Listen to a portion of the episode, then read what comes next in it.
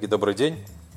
А, приветствуем вас на наших подкастах, которые мы периодически проводим в рамках нашей активности РИСПы. Сегодня у нас очень интересная тема. Поговорим, вернее даже продолжим разговаривать про киберразведку, но сделаем это сегодня более углубленно. У нас отличный гость в студии Дмитрий Волков, руководитель департамента киберразведки группы IB. Тим, привет. Да, привет. Расскажи, пожалуйста, про себя, про компанию.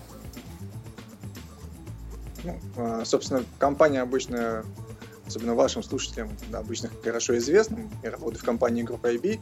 Изначально мы строились как компания, которая а, занималась расследованием компьютерных преступлений и компьютерной криминалистикой. Вот. Ну и постепенно развиваясь, мы начали делать свои продукты, один из которых а, посвящен как раз киберразведке. Вот я в компании являюсь одним из основателей, поэтому работаю с самого начала, успел поруководить отделом расследований. Собственно, там и получил такой достаточно большой багаж знаний, знания о киберпреступности, о хакерах, о преступных группах, о методах обхода разных средств защиты, проведения атак и так далее. А, и вот на базе этих знаний нам и удалось создать уже такое новое подразделение. То есть мы поняли то, что держать внутри а, своей компании и только внутри своей компании эти знания нет никакого смысла. Через нас проходит достаточно большое количество знаний, и этими знаниями нужно делиться. Вот. Э, собственно, это одна из задач, э, по крайней мере, моего подразделения.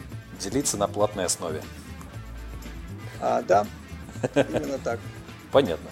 Понятно. Ну, то есть то, что в классическом сейчас смысле называется Threat Intelligence. Правильно? А, ну да. Ясно. Слушай, э, вот я смотрел информацию по компании Группа IB про новые направления, нашел такой интересный интересный э, рейтинг, который проводило уважаемое издательство, наверное, Business Insider UK. Конкретно оно называлось Defenders of the Web. Люди, которые стоят за семью наиболее влиятельными компаниями, работающими в области кибербезопасности. Из российских туда попала лаборатория Касперского и группа IB. Причем группа IB, там твое лицо, сказали, что ты основной лидер этого направления. Вот расскажи, что это такое было? Вот по каким параметрам оценивались компании? Как-то это вам помогло или нет? Ну, на самом деле случай действительно интересный. А, дело в том, что это замечательное издание Business Insider а, с нами никаким образом перед этим исследованием не контактировал, то есть нам не звонили, не писали писем, не задавали каких-то вопросов. Это было их э, закрытое исследование, о котором мы узнали постфактум, точно так же, как и все остальные из новостей. Э, поэтому какие были на самом деле критерии оценки, мне сложно сказать. А, честно говоря, даже не могу понять, почему именно мое лицо оказалось в том самом списке, потому что у нас обычно а, лицом компании является там, Илья Сачков. Все знают его. А, ну, почему в этот раз попал туда я, не могу ответить. Но ты знаешь, на самом деле, если почитать это исследование вот Касперского, они пишут, что Касперский в 2012 году раскрыл вот программу Flame, знаешь, да? Да, конечно. И Equation Group. Собственно, их mm-hmm. за это туда включили. А остальные компании, которые включены там FireEye, да, Fin4, они приводят в качестве такого серьезного расследования. У вас они указывают э, Анунак. Ну, не могу сказать, вообще странный тоже выбор. Э, Анунак это самое интересное, чем мы занимались. Э, просто Анунак вызвал достаточно такой большой резонанс, э, и, честно говоря, даже лаборатория Касперского нам в данном случае помогла больше что мы-то описывали, как эта преступная группа действовала и где она действовала. И по нашему заключению а, эта преступная группа ориентировалась только на постсоветское пространство. То есть я имею в виду с точки зрения атак непосредственно на финансовую а, организацию, ну, то есть банки, платежные системы. А, и наша там оценка ущерба, которую дали мы, она, наверное, несколько раз а, было меньше, чем а, оценку сделала лаборатория Касперская. Они там написали то, что они там и Штаты, и Европу, и Китай, кого они там только не грабили. А, и вот, вот эта информационная волна, которая была пущена спустя там два месяца после того, как мы отчет выпустили, а, она вот и создала тот самый резонанс, наверное, который привел к компании. Но хотя для нас это не самое интересное расследование, в котором в котором мы участвуем. Ну, в любом случае, на самом деле, молодцы. Там это вызывает гордость за страну, то, что целых две российские компании включены в данный рейтинг. Ладно, возвращаясь да, ну, к нашей... Да, это было очень приятно. Возвращаемся к нашей теме. Давай все-таки еще раз, э, может быть, ну, ты свое видение раскроешь. Что же все-таки такое киберразведка или cyber intelligence, threat intelligence, cyber threat intelligence, кто, кто как называет. А какие виды разведки бывают? Насколько вообще, в принципе, в мире, в России развито направление, там, на пространстве СНГ, и куда все-таки это направление движется? Ну, а, как ты сам сказал, названий у этого направления достаточно много некоторые компании комбинируют Cyber Threat Intelligence, э, видимо, чтобы попасть в поисковые запросы, а, вернее, в поисковую выдачу разных поисковых систем.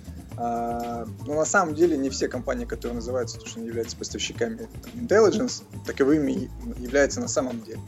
То есть, э, ну а что такое intelligence?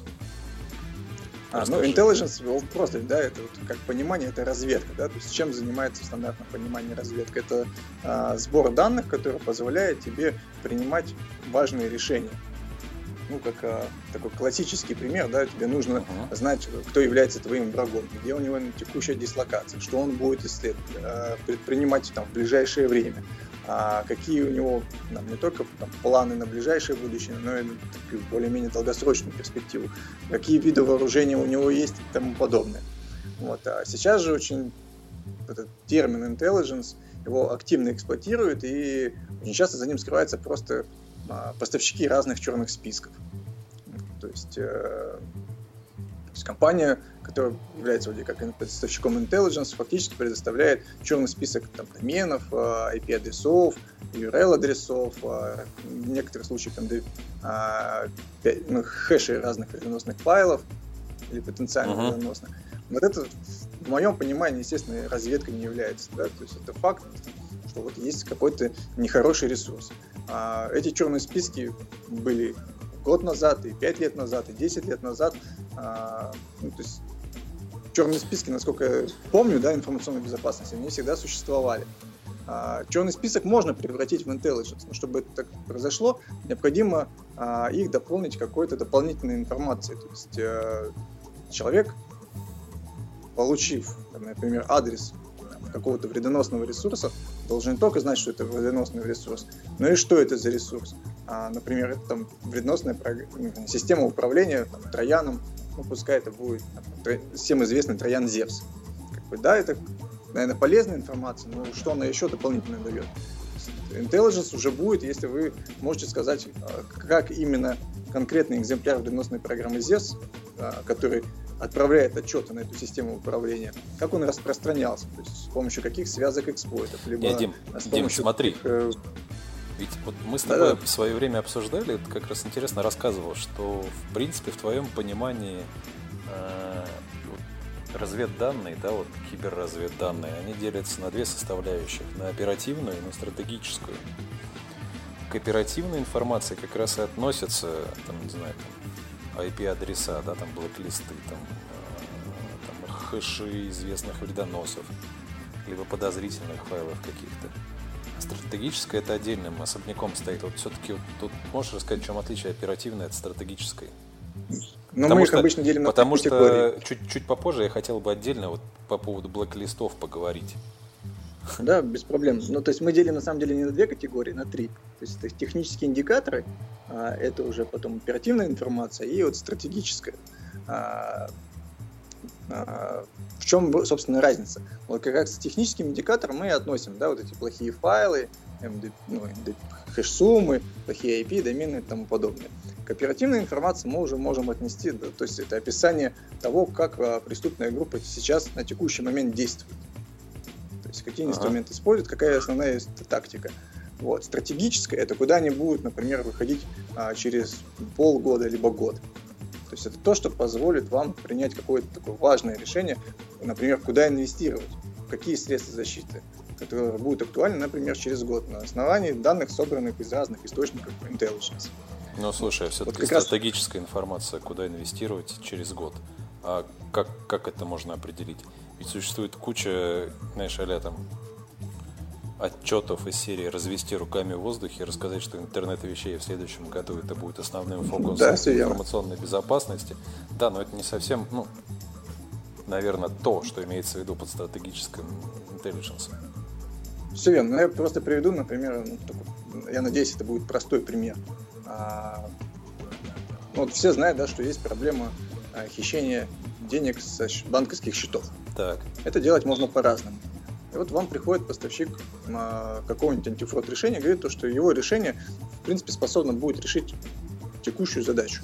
Вот, а каким, ну, каким-то образом, да, то есть, например, там, анализируя там, стандартные транзакции а, конкретного клиента банка. Вот сейчас мы видим, что есть определенное смещение да, э, злоумышленники уже не используют, например, трояны для персональных компьютеров для того, чтобы воровать деньги у физических лиц, а переключают свое внимание на мобильные устройства. Поэтому там некоторые средства потенциальной защиты, которые анализируют, например, смену IP-адресов, а, выставляют какие-то там а, метки для пользователей, а, отслеживают изменения форм в момент создания платежного поручения. Вот эти все средства защиты не работать не будут да, либо вот там дополнительные средства там, а, подтверждения платежа, а, то есть изменить, например, каким-то образом а, код, который будет переходить, но он будет все равно доставляться, например, через смс, потому что троян эти смс-коды все равно будет перехватывать.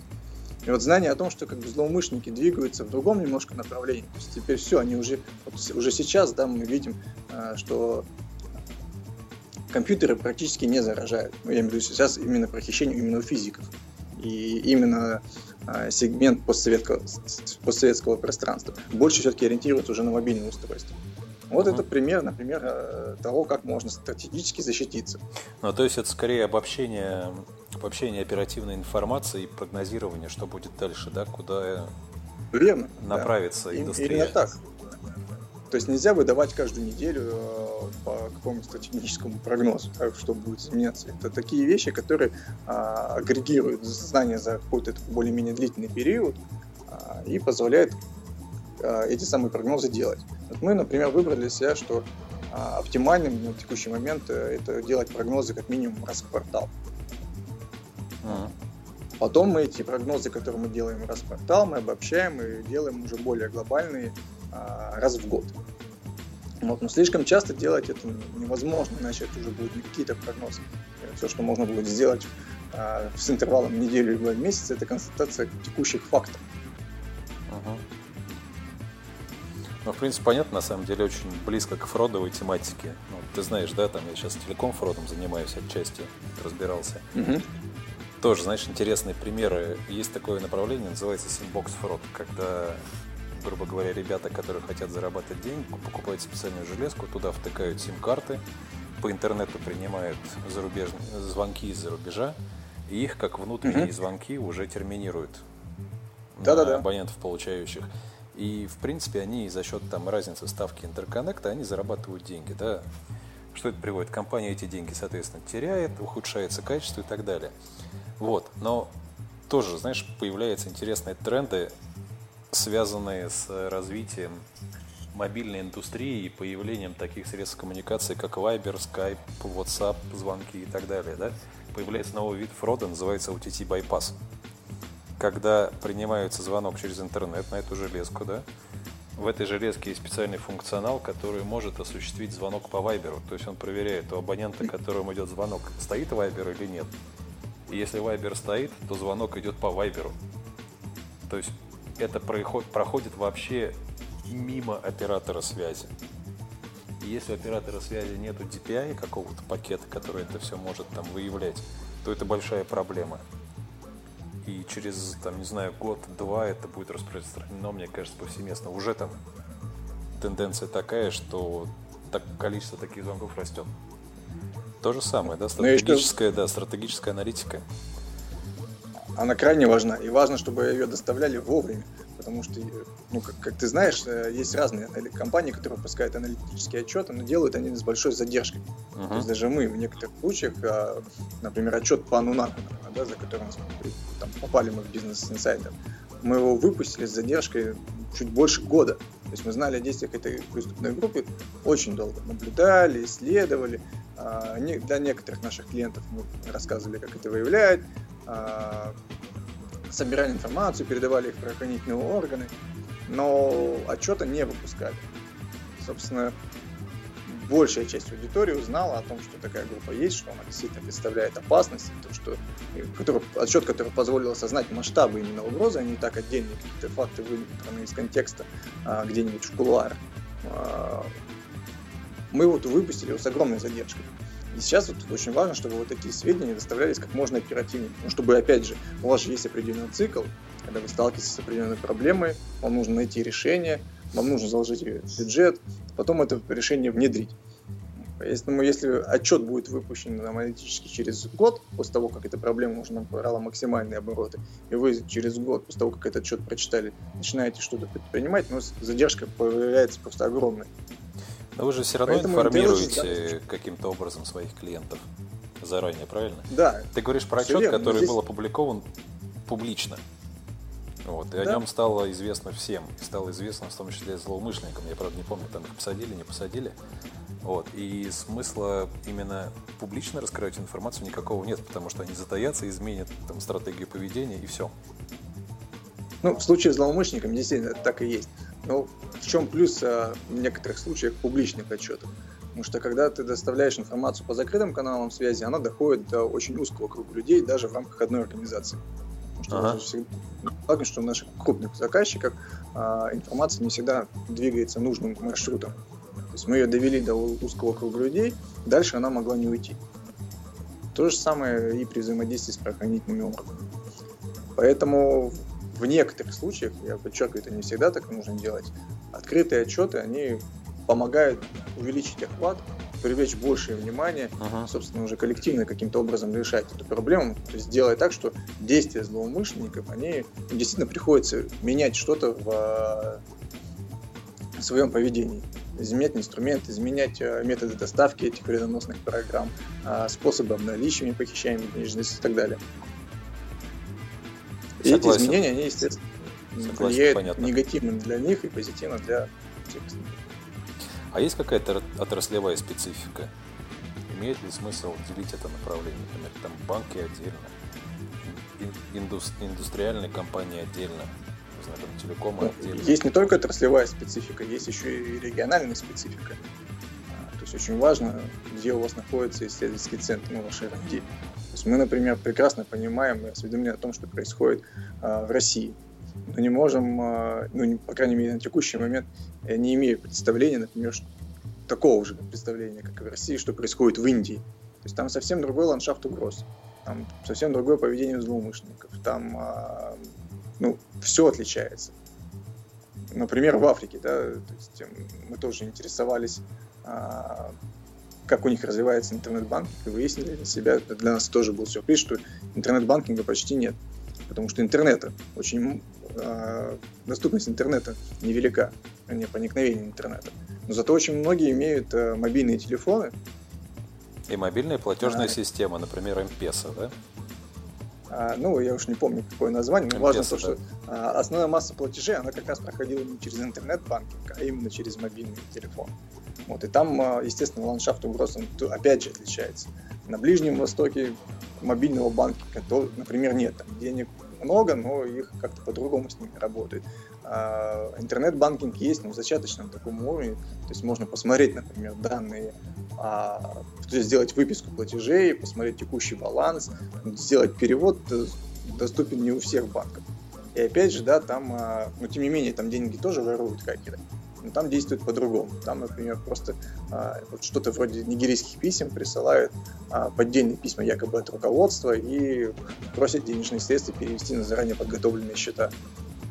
Поэтому есть региональная, есть еще, конечно, и отраслевая, потому что у банков одни проблемы, у телекомов другие проблемы, у государственных предприятий третьи.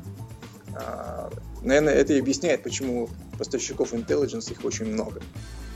Прикольно. Каждый работает в своем регионе, видит определенную э, географию, следит за определенными злоумышленниками, собирает именно по ним данных достаточно много и готовы этими знаниями делиться. А, и вот здесь такое важное отличие, например, intelligence от стандартных средств защиты. То есть, если мы говорим, например, о межсетевые экраны, либо антивирус, либо система обнаружения вторжений, наверное, в рамках на один компьютер нет смысла ставить два антивируса. Это будет работать неправильно.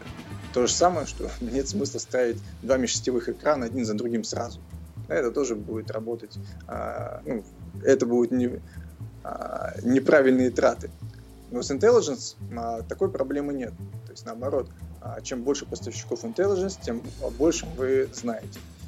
Ну, естественно, поставщиков нужно правильно выбирать. И это уже такой отдельный сегмент вот на этом рынке Intelligence. Да. Это компания, которая является агрегатом самых данных по разведке. Вот это, это мы чуть попозже поговорим. У меня этот вопрос тоже записан. Как тоже. Да. Слушай, а помнишь, была такая компания Trustir, которую Конечно. Э, в итоге IBM купила? израильская, насколько я помню, компания, она занималась тоже а-ля интеллидженсом, разведкой и защитой банковских систем. Правильно? Да, все верно. А у них, когда спрашивали, ребята, а каким образом вы эти данные получаете? Даже аккаунты, которые вот в Москве работали, я с кем не общался, они говорят, нам никто не рассказывает. Нам израильтяне не рассказывают, как это работает. Мы знаем, что это круто защищает.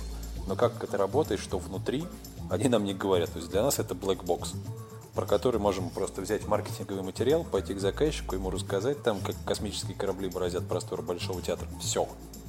Вот вопрос, да, а как вот получаются эти intelligence данные, открыта ли эта информация?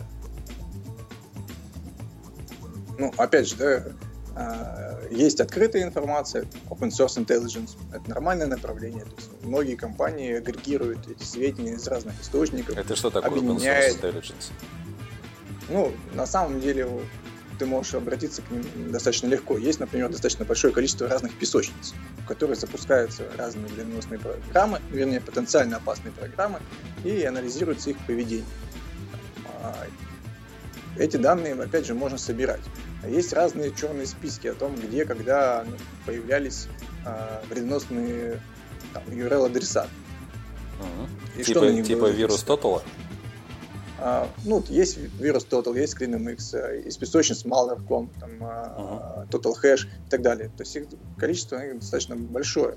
И, естественно, а, есть очень много так называемых комьюнити, да, которые тоже данными об угрозах обмениваются. Есть открытые, а, есть закрытые группы. Ну и опять же, да, кто-то проводит какой-то анализ, о чем-то сообщает. Эти данные можно собирать. Самое важное, чтобы у вас было, если вы занимаетесь именно open source как можно больше таких источников знаний, чтобы был максимальный охват, а, и чтобы вы правильно с ними работали.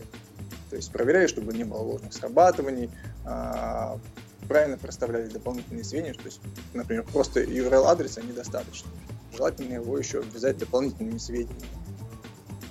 Ну, опять же, если мы говорим про open source, то где у него был а, последние 5 IP-адресов, какие еще доменные имена вместе с ним а, встречались, ну и так далее. То есть проводить определенную корреляцию между разного а, типа данных. Вот open source intelligence тоже крайне полезная штука. А есть и закрытые источники, да, то есть э, разные компании специализируются на, как я сказал, на определенном, на определенном типе данных, которые они могут поставлять. У нас э, основной источник это все-таки такие закрытые источники. Но тем не менее и закрытые, и открытые это хорошо. Закрытые, закрытые это ваши собственные расследования? Ну, во-первых, это расследование. Во-вторых, это компьютерная криминалистика, в которой мы участвуем. Это обмен знаниями с другими компаниями, которые, опять же, по закрытым каналам. Это наше присутствие на разных хакерских а, ресурсах. А, это, то, это наши закрытые исследования и наблюдения за разными преступными группами. То есть это то, что, в принципе, в открытых источниках вы не найдете. Есть, есть компании, которые, знаешь, это DNS на себя перехватывают, перерегистрируют, а потом синхолят. Это intelligence. Да, это... Вот, что ты по поводу этого думаешь? Ну, вообще синхолинг это штука распространенная и тоже крайне полезная. Но синхолинг его тоже можно делать по-разному. Есть компании, которые, например, делают синхолинг по вредон, ну, вредоносным, например, ресурсов, которые уже не активны. Ну, например, да, то есть э, возьмем всем известный троян Zevs, да, мы знаем то, что он отправляет э, отчеты свои на ресурс malwaredomain.com, предположим, и вот все об этом ресурсе знают. В принципе, все понятно, да, то есть когда-то был ботнет, этот домен уже не активен а, какое-то время, но вот какая-нибудь а, а-ля intelligence компания, зная про этот домен, видит то, что он освободился, она оформляет его на себя, и, собственно, остаточные зараженные устройства продолжают а, слать какие-то отчеты на этот же самый а, сервер с доменным именем, который только что зарегистрировала какая-то intelligence компания. Понятно, что уже этот ботнет никакой угрозы не несет. То есть им уже в принципе это никто не управляет. И данные, которые даже она там собирали, они достаточно старые. Вот. Но, тем не менее, э, иногда все равно полезно там, посмотреть э, хотя бы примерно, сколько зараженных устройств осталось. Слушай, но у центра управления же может быть куча там доменов для управления. Вот. И это просто как один из примеров. Да? Есть э, просто ты говоришь, что, не, что вот такая информация, она уже не актуальна, а если просто там, не знаю, там, перехватывают там, часть центра управления, часть доменных имен, там, это, это тоже... Нет, сценариев по синхолингу их несколько. То есть вариант один — это дождаться, пока доменное имя освободится. Вариант второй — договориться с регистратором так, чтобы вот даже вот в пик развития ботнета его можно было там перехватить. Тогда вы поймете полную географию о том, а, где находится зараженное устройство. В том числе вы можете посмотреть те данные, которые э, собираются. В том числе можете использовать их для расследования, потому что могут быть там тестовые боты. Сам злоумышленник может пытаться подключаться к этому домену в тот момент, когда вы сделали синхронить на себя. И тем самым вы можете определить э, его, ну, как вариант, там, IP-адресах, которые используются непосредственно оператором ботнета. Э, есть э, DGA, то есть Domain Generation алгоритм, да. домен генерации прошу прощения, алгоритм генерации доменных имен, да, и очень часто вредоносные программы его используют. В этом случае тоже есть уже заранее подготовленный список доменных имен, а, который, часть из которых зарегистрирована, часть из них нет. Незарегистрированную часть тоже можно зарегистрировать, и вы какая хотя бы какую-то часть ответов с зараженных устройств соберете. Слушай, это все такая. А, а насколько, часть... насколько это все-таки корректно вот синхолить все-таки? Потому что я помню, была ситуация, когда засинхолили несколько центров управления, и в итоге mm-hmm. это привело к тому, что это было ransomware, зашифровались данные у клиентов, и из-за того, что это все синхолилось, они, грубо говоря, хотели заплатить деньги за то, чтобы их данные расшифровали. Но из-за синхолинга эти, ну, как коммуникации не было, и они данные потеряли. Ну, это такой исключительный случай.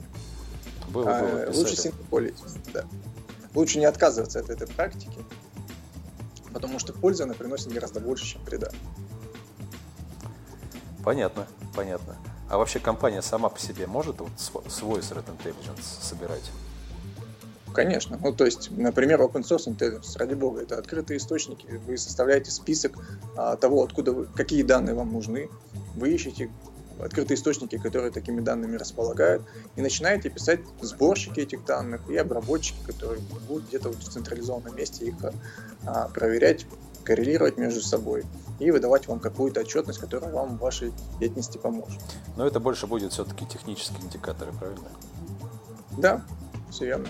Потому что самостоятельно наблюдать, наблюдать за преступными группами это ну, ну, компания, в этом компании должен быть очень высокий уровень зрелости, наверное. Безусловно, так и есть. Понятно. Ладно, слушай, а кто является основными игроками на рынке Threat Intelligence? Ну, и... такой вопрос. А, ну, ты же, же, ты же должен знать их своих конкурентов, очень... правильно? Там, не знаю, кто лучший, кто там, Нет.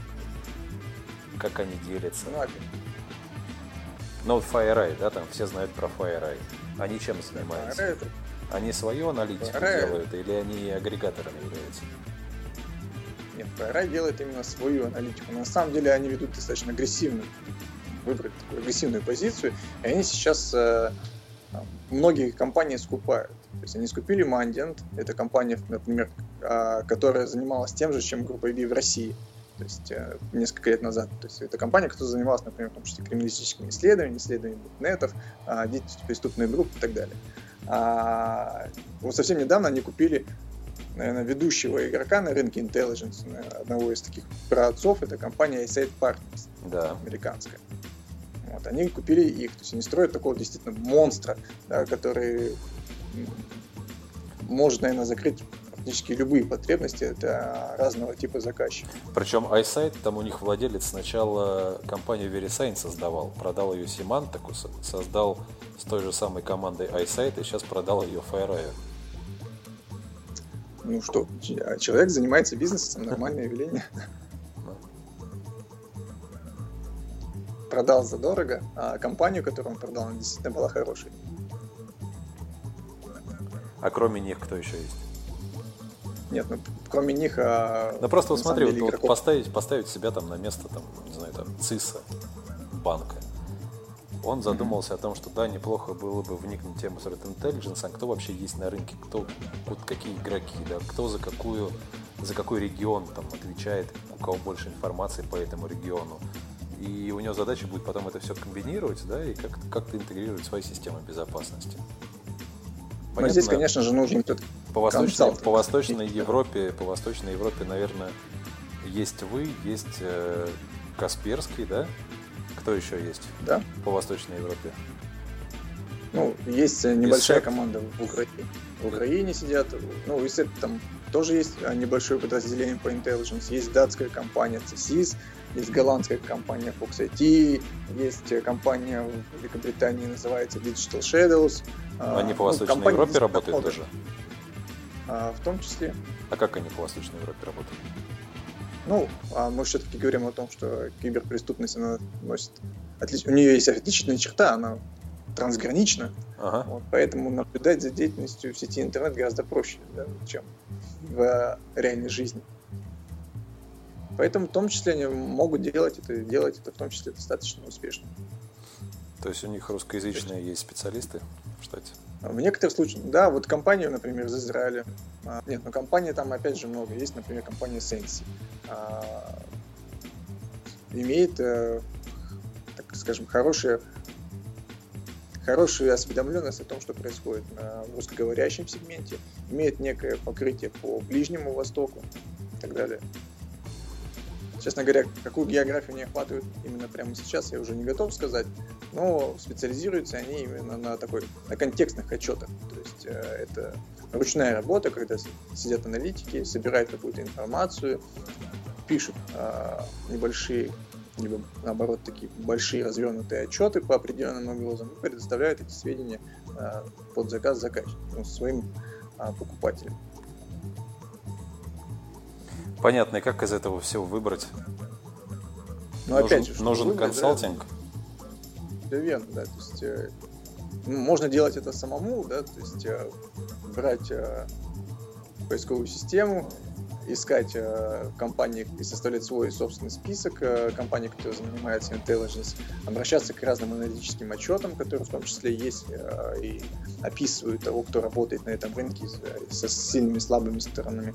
Можно обратиться еще к компаниям-агрегаторам э, разного рода аналитики. А вот, кстати, ты сказал сильные и слабые стороны. А в чем могут быть сильные и слабые стороны таких компаний? Ну, опять же, да, важно, в каком регионе вы присутствуете, что вы видите, какая именно у вас специализация, а, какое у вас видение в будущее. Но ну, это аналитики из таких уважаемых аналитических компаний, Gartner, Forrester, IDC и тому подобное, они знают, как правильно выделить э, у окрашенных компаний и сильные и слабые стороны, размещают это все в квадратах и тому подобное. Понятно. Читайте Гартнер. А, ну, как вариант, да. Агрегаторы, вот они чем занимаются? Ну, агрегаторов на самом деле такая выгодная позиция. Их основная задача это сделать некую платформу, а, которая будет собирать данные от разных компаний, поставщиков intelligence. Это могут быть аналитические отчеты, это могут быть сведения там, только технического характера. А, связывать эти данные между собой да, и предоставлять, самое главное, в удобном виде уже проанализированные связанные данные через какой-то один интерфейс. Потому что вы, например, как компания, потенциальный заказчик, а, можете покупать а, intelligence данные у разных поставщиков. Естественно, способы доставки этих данных будут тоже разные. У кого-то есть свои порталы, у кого-то кто-то пишет только по почте и так далее. Естественно, когда у вас 10 интерфейсов а, от разных порталов, это, с, с такими данными работать а, сложно. Когда у вас, опять же, много поставщиков, вы начинаете получать слишком много сведений, и вы уже просто сами не успеваете в них разбираться. Поэтому вот основная задача это все-таки а, именно в таких компаниях-агрегаторах, это посоветовать вам, как заказчику, именно тех поставщиков, которые будут отвечать вашим требованиям. Вот. Второе это собрать максимальное количество данных от этих поставщиков а, и связать их между собой. Ну и самое главное, представить это уже через единый интерфейс в удобном виде, для того, чтобы вы с этими данными могли работать, а не так, что вы а, купили подписки у 10 компаний и чувствуете защищенным. Естественно, такого не будет. То есть intelligence это не средство защиты, да, то есть это прежде всего знание. А для того, чтобы знания получать, надо читать то, что, о чем вам пишут. Ну да. А из агрегаторов кого можно порекомендовать? Ты бы кого порекомендовал? Ох, ну, как бы рекламой заниматься не Это очень понятная хочу. реклама. Ты сейчас как эксперт все-таки больше выступаешь, я надеюсь. Ну, Кого хорошо, Наверное, кого если- можно было бы посмотреть? вот я бы, наверное, рекомендовал посмотреть голландскую компанию. Раньше она называлась Intelworks, Works, но из-за присутствия слова Intel в своем названии им пришлось его изменить. Потому что американская компания попросила их название поменять. А, сейчас они как-то переименовались, но я, честно говоря, не помню, как, именно оно звучит. Такое сложное название, сложно произносимое для российского языка. Ага. Понятно. Спасибо. Но я думаю, пока по слову Intelworks можно будет найти. Как они переименовались. Ладно, слушай, давай вернемся все-таки к блэк-листам. Э, Вот, на мой субъективный взгляд, основной продукт Threat Intelligence это списки. Списки там, доменных имен командных центров ботнетов, э, IP-адреса, хэши каких-то вредоносных файлов. Вот давай вот об этом поговорим. Насколько это вообще эффективно? В чем плюсы, минусы, как использовать, куда дальше от них развиваться? Любая компания начинает со списков, любая компания обогащает, я не знаю, свой, свой CM-решение для того, чтобы более эффективно выявлять э, э, коммуникации именно с центрами управления ботами и пресекать их. Но, честно говоря, я слабо верю в эффективность подобного рода подходов. А, Наверное, постараюсь объяснить, почему. Если вы хотите выявлять общение ботов э, с серверами управления, то есть NC сервера, вам необходимо не черный список, да, который не будет там, а, покрывать все возможное, или там 10 списков, которые будут покрывать в 10 раз больше, но все все возможно. А необходимо решение, которое будет просто анализировать сетевой трафик и выявлять а, взаимодействие с, этими, ну, с такими вот адресами. И поставщики этих самых решений, это уже их задача, чтобы если по сигнатурам нельзя в сетевом трафике а, выявить там, общение между ботом и его сервером управления, то в том числе применять там, на метод э, детекта по черным спискам. Это будет намного эффективнее. Вот, да. Почему технические индикаторы в любом случае нужны? Это тоже можно, наверное, разобрать на, на таком важном примере. А, Предположим, прошла атака. Ну, вот недавно была атака целенаправленная на украинские энергетические компании. И там тоже есть технические индикаторы. То есть есть, например, IP-адреса серверов управления, откуда управляли зараженными компьютерами. Есть адреса серверов, через которые рассылали письма с вредоносными вложениями. Есть название файлов. Это все, естественно, то очень, очень полезная информация. То есть ее можно проверить, то есть это технический индикатор, вы можете загрузить и проверить, были ли у вас по ним детекторы. В данном случае вы сразу понимаете, то, что это относится к шпионской компании, что эта компания называется таким-то образом, что объектами атаки до этого были там, такие-то вот организации, разбросанные по разным странам мира и так далее. То есть вы берете технический индикатор, начинаете проверять, что у вас есть. Именно по нему связан с конкретным событием, либо с конкретной преступной группой. А не так, что вы потребляете каждый день по несколько тысяч плохих ресурсов и прогоняете их, и видите какие-то срабатывания. Сами по себе срабатывания вам ни о чем не скажут. Ну, если мы говорим просто о черных списках. Скажу, да, было подключение к какому-то серверу, он теоретически является вредоносным. Может быть, он уже не вредоносный, как два месяца. Вот, э, и так далее. Но это же является основанием для того, чтобы уже пойти на вот этот компьютер, да, и проверить его. Так заражен вот, он или а, заражен. ты поднял очень важную тему. Это является основанием. Представь, что у тебя идет поток плохих IP-адресов. Такой поток достаточно большой. И вот у вас есть два срабатывания. Вот когда есть срабатывание на антивирусе, все компании идут проверять, что же произошло. Наверное, нет. Ну, то есть ну, специалисты из информационной безопасности, либо просто э, технический персонал. После каждого срабатывания никто на компьютер, где было это срабатывание, средства антивирусной защиты, не идет туда и уж тем более не разбирается, как туда попала вредоносная программа, что она умеет делать, а, для кем она поставлена, кто потенциально ей может управлять и так далее. На такие вопросы никто не отвечает, потому что можно будет создать так большую структуру внутри крупной компании, которая будет заниматься только этим. Когда у вас есть э, индикаторы, потом, привязанные к конкретному событию, вы можете уже принимать для себя решение, важно это событие, если у вас было такое срабатывание или нет. Поэтому, как я сказал в самом начале, очень важно, что, вернее, черные списки превратить в intelligence можно, но только в том случае, если к, а, к описанию, к плохому там, IP-адресу либо домену идет, а, вернее, добавление а, к плохому IP-адресу либо домену идет описательная часть чему это относится, для кого это представляет опасность, почему это представляет опасность и так далее.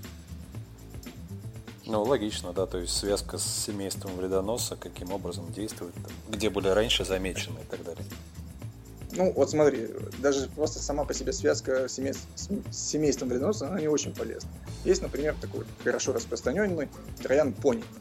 Это да. что типа старого ключа, который все знают. Вот очень распространен, продается и используется очень многими злоумышленниками. Вот, например, к тебе пришел а, плохой домен, а, ты увидел у себя срабатывание по нему, что это действительно плохой. Домен является плохим, и там а, на этом плохом домене была система управления трояном пони. Ты понимаешь, что у тебя в корпоративной сети стоит троян пони. Ну что такое пони? Это просто а, средство доставки, да? паролей, да, либо он может использоваться как средство доставки других программ. Но каких программ? Самое главное, как он к тебе попал?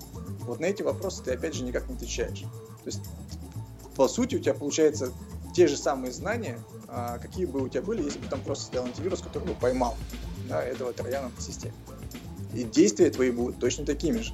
Поэтому вот забивать э, подобного рода сведения, сведениями там, свою CM-систему, наверное, в каком-то мере имеет смысл. Но я бы не сказал, что это именно intelligence. Это просто как дополнительный так, механизм проверки по черным спискам. Но, Но это то, с чего очень многие поставить... начинают. Это то, с чего очень многие начинают. Но это при этом не является Да. Слушай, а вот, кстати, кейс с Украиной и Black Energy, там все начали утверждать, что Black Energy это значит Российская Федерация, значит это атакует, там, не знаю, там российские хакеры и так далее. Вот ты анализировал ситуацию, что там вообще случилось? Или, или не поделились коллеги данными? Не, почему? Экземпляры вредоносных программ, которые там используются, естественно, имеют отношение непосредственно к той компании, которую принято называть Black Energy, ну, в данном случае к этому Трояну.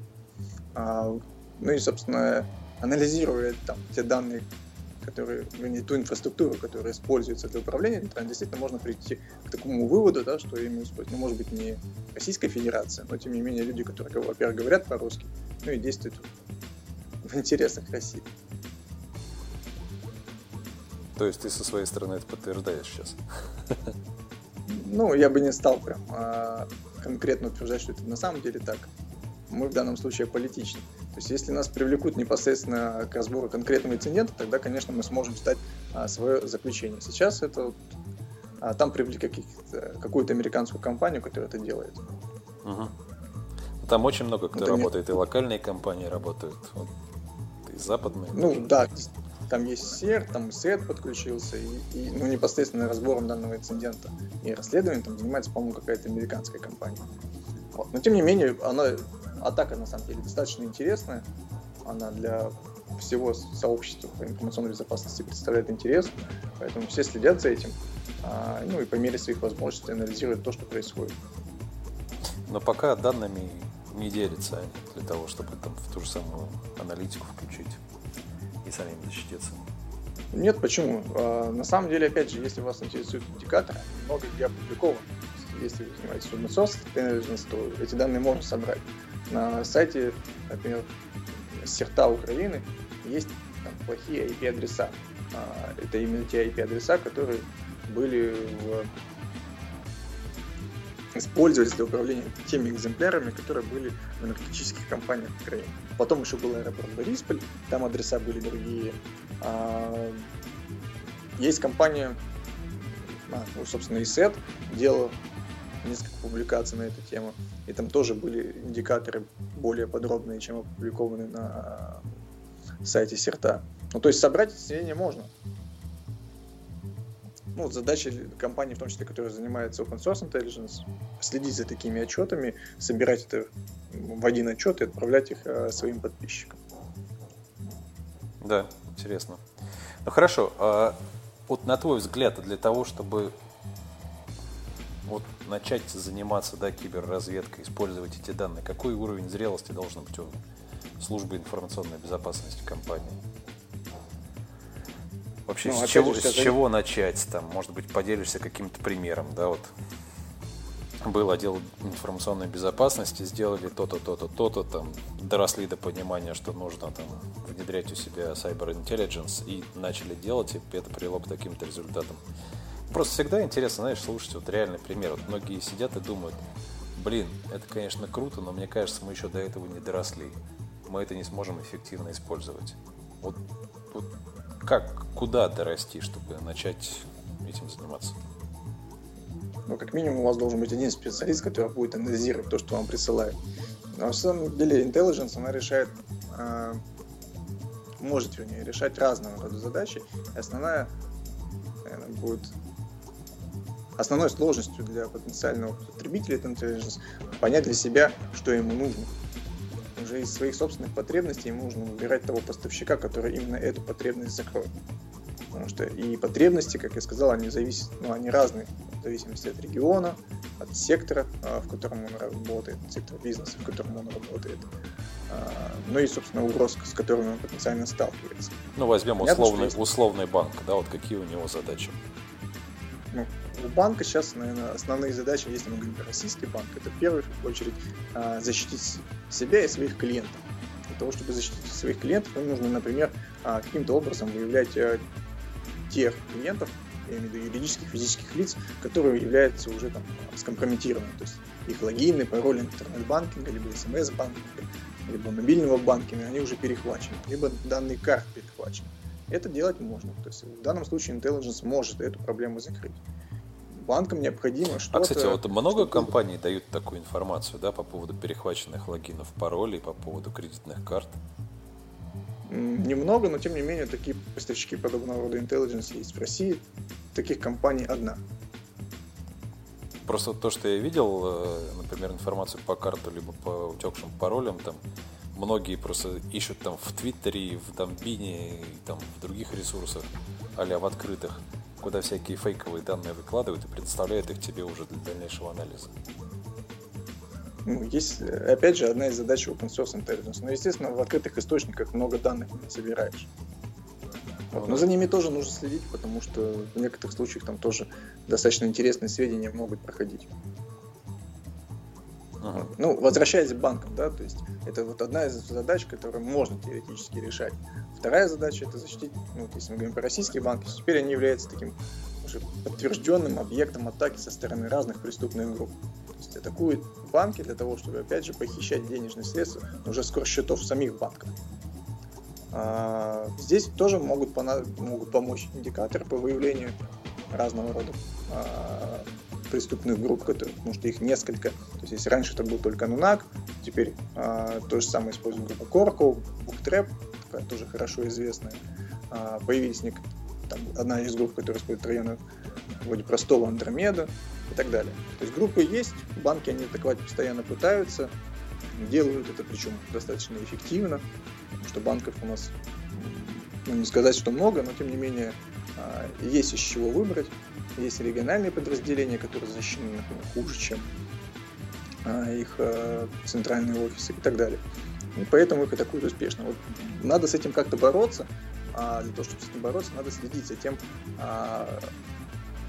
как эта группа действует, э, вернее, эти группы действуют. Это тоже задача intelligence, это тоже можно делать, то есть надо учиться на чужих ошибках, а не на своих. Вот проучиться, ты хорошо сказал, что должен быть выделен один там, человек, который будет за это отвечать. Где ему учиться? на каких курсах? Нет, Нет здесь такого я. Ну, одна из основных задач, в том числе intelligence, это а, поднятие уровня осведомленности. То есть вот эти отчеты да, о новых угрозах, о смене вектора атак, о смене инструментов, которые используют, там, или тактики, которые используют злоумышленников. Об этом и пишут как раз поставщики intelligence. Но если мы говорим про поставщиков, которые пишут такие контекстные отчеты, а, их нужно просто читать. Вот когда вы будете читать, вы будете понимать, да, что имеет значение для вас, что имеет значение для ваших партнеров, либо ваших клиентов. Вы можете понимать, насколько а, важно это значение. То есть это очень критично, либо не очень критично и так далее. И что необходимо, самое главное, дальше делать. То есть если вам приходит сообщение о том, что вот зафиксировано то, что там группа, которая атакует банки, а, изменила свою сетевую инфраструктуру, теперь а, индикаторы такие-то, проверяйте их у себя, если у вас еще там средства защиты это делать не умеют, а, вот к этому сообщению нужно отнестись как можно серьезно. Да, и проверять это именно в своей внутренней инфраструктуре и проверять немедленно. Потому что в некоторых случаях даже в региональных подразделениях журналы, там, например, доступ в сеть интернет, либо там журналы с почтового сервера хранятся не очень долго. А, если приходит какое-то уведомление о новой там, вредоносной программе, которая будет атаковать их клиентов, здесь нужно, опять же, анализировать эти данные. То есть, э, были ли у вас похожие случаи на, на то, что описано в конкретном уведомлении. Если было, то, может быть, связаться с этим клиентом, рассказать ему, что случилось, и, возможно, клиент поделится с вами дополнительным сведением, которое позволит подтвердить, что это, да, действительно та же самая угроза, либо проверить когда вы начинаете понимать то, что ваших клиентов атакуют таким-то образом, это тоже определенный уровень знаний, которым обладать нужно. Потому что если вы им не обладаете, вы понятия не имеете, как ваших клиентов защищать. Когда вы будете по-прежнему читать чужие американские отчеты о том, что вот есть интернет вещей, и вот надо защищать свой интернет вещей. А, для того, чтобы защитить там, систему, а, платежную систему, достаточно иметь межсетевой экран и средства антивирусной защиты, тогда гарантированно ни один злоумышленник не проскочит. Естественно, это не так. Вот, а для того, чтобы защититься, нужно знать, как вас атакуют. Согласен. Согласен. Слушай, Санс опубликовал интересное исследование, как раз посвященное э, Cyber Intelligence. Э, и в частности рассматриваются, куда современные компании как бы интегрируют эту разведданные. Вот. И больше Основная часть респондентов ответили, что они интегрируют э, фиды, да, Threat Intelligence информацию, две платформы, собственно, в CM и в IPS. -ку. Правильно делают. Все, каких-то специализированных там Cyber Threat Intelligence Management платформ там мало кто использует. А, но с другой стороны, есть там интеграторы, которые предоставляют эту платформу, где это все накапливается. Вот, вот вопрос, да, если это все сейчас в основном в CM и в Intrusion мониторинг платформы попадает, вот, э, вот эти вот платформы а-ля, не знаю, там, Thread Connect, ты видел ее, не видел? Mm, да, видел. Облачная такая платформа, которая позволяет там накапливать эти данные, их как-то анализировать потом. Они не востребованы пока или что? Или, в Нет, принципе, они не очень удобные? Или они по-другому работают? Ну, опять же, все зависит от того, а, какие у вас потребности. Эти платформы, например, в том числе решают некоторые задачи, связанные с а, реагированием на инцидент. То есть, когда у вас инцидент какой-то случился, и вам нужно самому разобраться, а, что случилось. Тогда вот вам, например, может понадобиться поиск данных по названию ведомостной программы, по uh-huh. хэшам, по доменам так далее. То есть поиск по какой-то уже большой собранной базе данных. Это очень полезная информация, но не с точки зрения предотвращения инцидента, а с точки зрения, вот, например, реагирования уже на случившийся инцидент. Вот, так, чтобы у вас было ну, такое быстрое понимание. И вот некоторые такие платформы позволяют создавать ну, определенные рабочие группы, которые работают по разным инцидентам, собирают, шарят данные между собой и так далее. Ну, то есть такие а, дополнительные штуки, до которых действительно нужно, чтобы компания доросла. То есть, когда ну, у вас понятно. уже есть команда по реагированию на инцидент, когда у вас есть действительно инциденты, когда эта команда знает, что нужно искать, если инцидент случился, а, ну и так далее. Понятно. Ну, то есть это лишний, лишний раз подтверждает тезис о том, что сейчас все равно больше потребляются черные списки, да, которые там запихиваются в сиемы, и сигнатуры атак, которые идут в VPS. -ке. Правильно? Да. До более высокого уровня надо дорасти. Ну, опять же, запихивать все вот, э, ну, так скажем, индикаторы в IPS, наверное, неправильно. Потому что у вас, ну, предположим, да, вот мы сегодня два трояна затронули, Зевс, да, и там Пони. А, на каждый из троянов APS, у APS есть нормальные сигнатуры, то есть APS умеет детектировать эти трояны. И неважно на самом деле, на каком плохом ресурсе он находится. То есть, если есть взаимодействие между зараженным компьютером и сервером управления, нормальная APS должна задетектить это. Зачем туда загружать еще 10 тысяч плохих доменов IP-адресов, сертификатов или еще чего-то, если это и так будет задетекчено? Вы просто засовываете туда ненужные сведения. Ну, то есть, если мы говорим, что это просто плохой IP-адрес, если плохой домен. Вот эти сведения становятся ненужными. На эффективность по детекту, ну, в случае с ADS либо с APS, это не повлияет. Если имеет загружать э, смысл в черные списки тогда, когда вы по сигнатурному анализу определить что-то не имеете возможности. Ну, потому что трафик шифруется, либо потому что сигнатуру написать по каким-то причинам очень сложно, а либо потому что троян новый, да, либо такой специфичный для конкретного региона, и поставщик DPS, он про него ничего не знает. В этом случае, да, действительно, можно так делать. Понятно. Слушай, ну вначале затронули тему различных групп, в рамках которых э, обмениваются информацией да, об индикаторах атаки. Вот все-таки вот с точки зрения вот, обмена этими данными в России есть такая практика? Вот между собой организации обмениваются сведениями об атаках? Ну, вот, насколько я знаю, там, да, вот наши серты, которые организованы, они особо пока не работают. Финсерт был создан для данной задачи, правильно? Ну, в том числе, да, это одна из задач, которую Финсерт должен решить. Координацию действий между разными организациями. А больше числе, кроме них нет никого? Ну, кроме них есть мы. Собственно, наша основная задача, в том числе, это доводить сведения о новых угрозах, которые мы фиксируем, до всех наших подписчиков. То есть, если что-то мы видим, а, мы об этом уведомляем уведомляем, даем описание к этому, оценим какие-то риски, даем рекомендации, ну и, собственно, те индикаторы в том числе, как это можно выявлять. Этот, а, например, то, что связано с intelligence. А насколько сложно, например, попасть в каким-то, не знаю, западные закрытые группы по обмену информацией?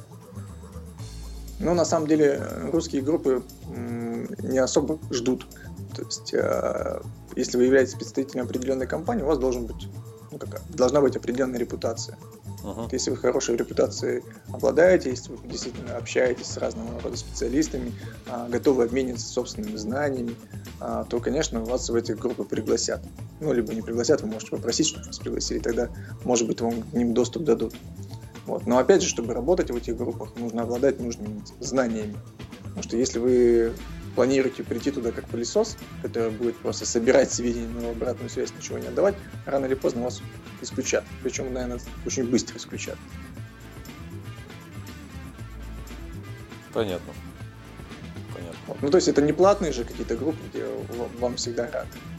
Вот важно, чтобы шел обмен знаниями, опытом, который позволяет людям эффективно бороться а, и исследовать э, новые угрозы. Они на Западе на коммерческой основе такие группы организовываются или это... Нет, не на коммерческой. Ну, то есть это просто объединение а, некой группы специалистов, uh-huh.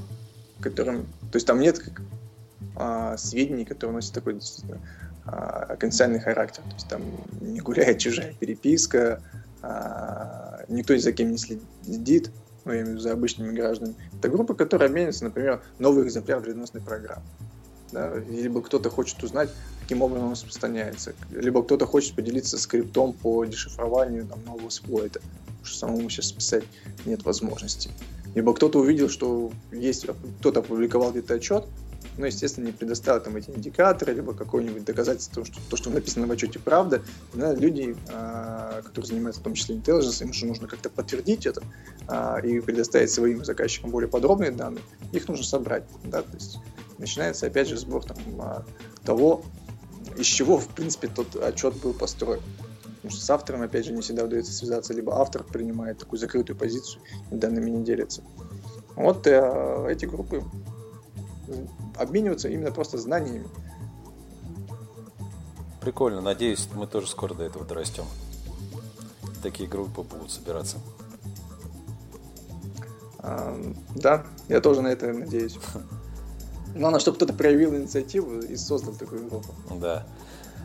Ну, может подумать там, в рамках РИСПа это сделать, либо какой-то другой организации общественной. Ладно, слушай, нас, наш подкаст подходит к концу. Вот, э, такая интересная есть еще информация по поводу, ты, наверное, читал, да, существенно упали в стоимости акции FireEye. А, агрегатор Norse там уволил там, часть персонала по разным слухам от 10 до 50 процентов. Вот ты как-то это можешь прокомментировать, о чем это вообще говорит?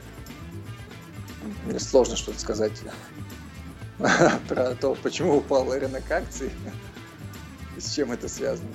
Просто перегрели, скорее всего, да? А, честно скажу, не знаю. Я все-таки больше технический специалист, да, и за рынком а, акций я не слежу и не анализирую именно его. Я тебя понял. Ну, факт есть факт, действительно, он такой ну, привлек внимание общественности. Да. Ладно, что ты нашим слушателям можешь порекомендовать тем, кому интересна тема Threat Intelligence, которые хочет, хотят в ней дополнительно разобраться, внедрить у себя в организации? Вот твой совет. Ну, мой совет э, всегда пробовать.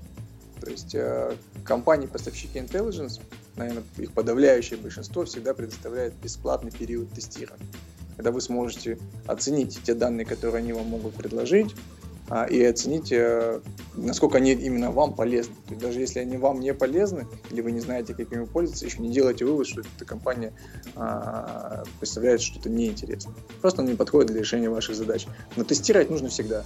Как минимум неделю-две а, дают, наверное, все. Вот в некоторых случаях intelligence компании могут предоставить доступ к своим порталам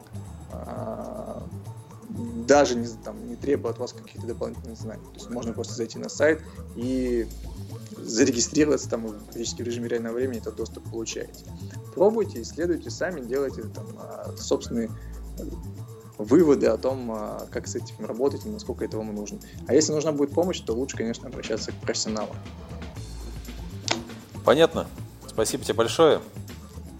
А, коллеги, еще раз хотел представить, с нами был Дмитрий Волков, обсуждали тему кибербезопасности. Дмитрий, руководитель департамента киберразведки группы IDB. Дим, спасибо, очень интересно. Да, вам спасибо. Да, подкаст, все материалы выложим как на сайт, так и в социальные сети. Я думаю, там тебе, всем, кому интересно, смогут задать дополнительные вопросы. Вот, надеюсь, ты найдешь время на то, чтобы на них ответить исчерпывающе. Хорошо, если ты пришлешь ссылку, я обязательно это сделаю. Хорошо. Ладно, спасибо, счастливо, до новых встреч. Спасибо, до свидания.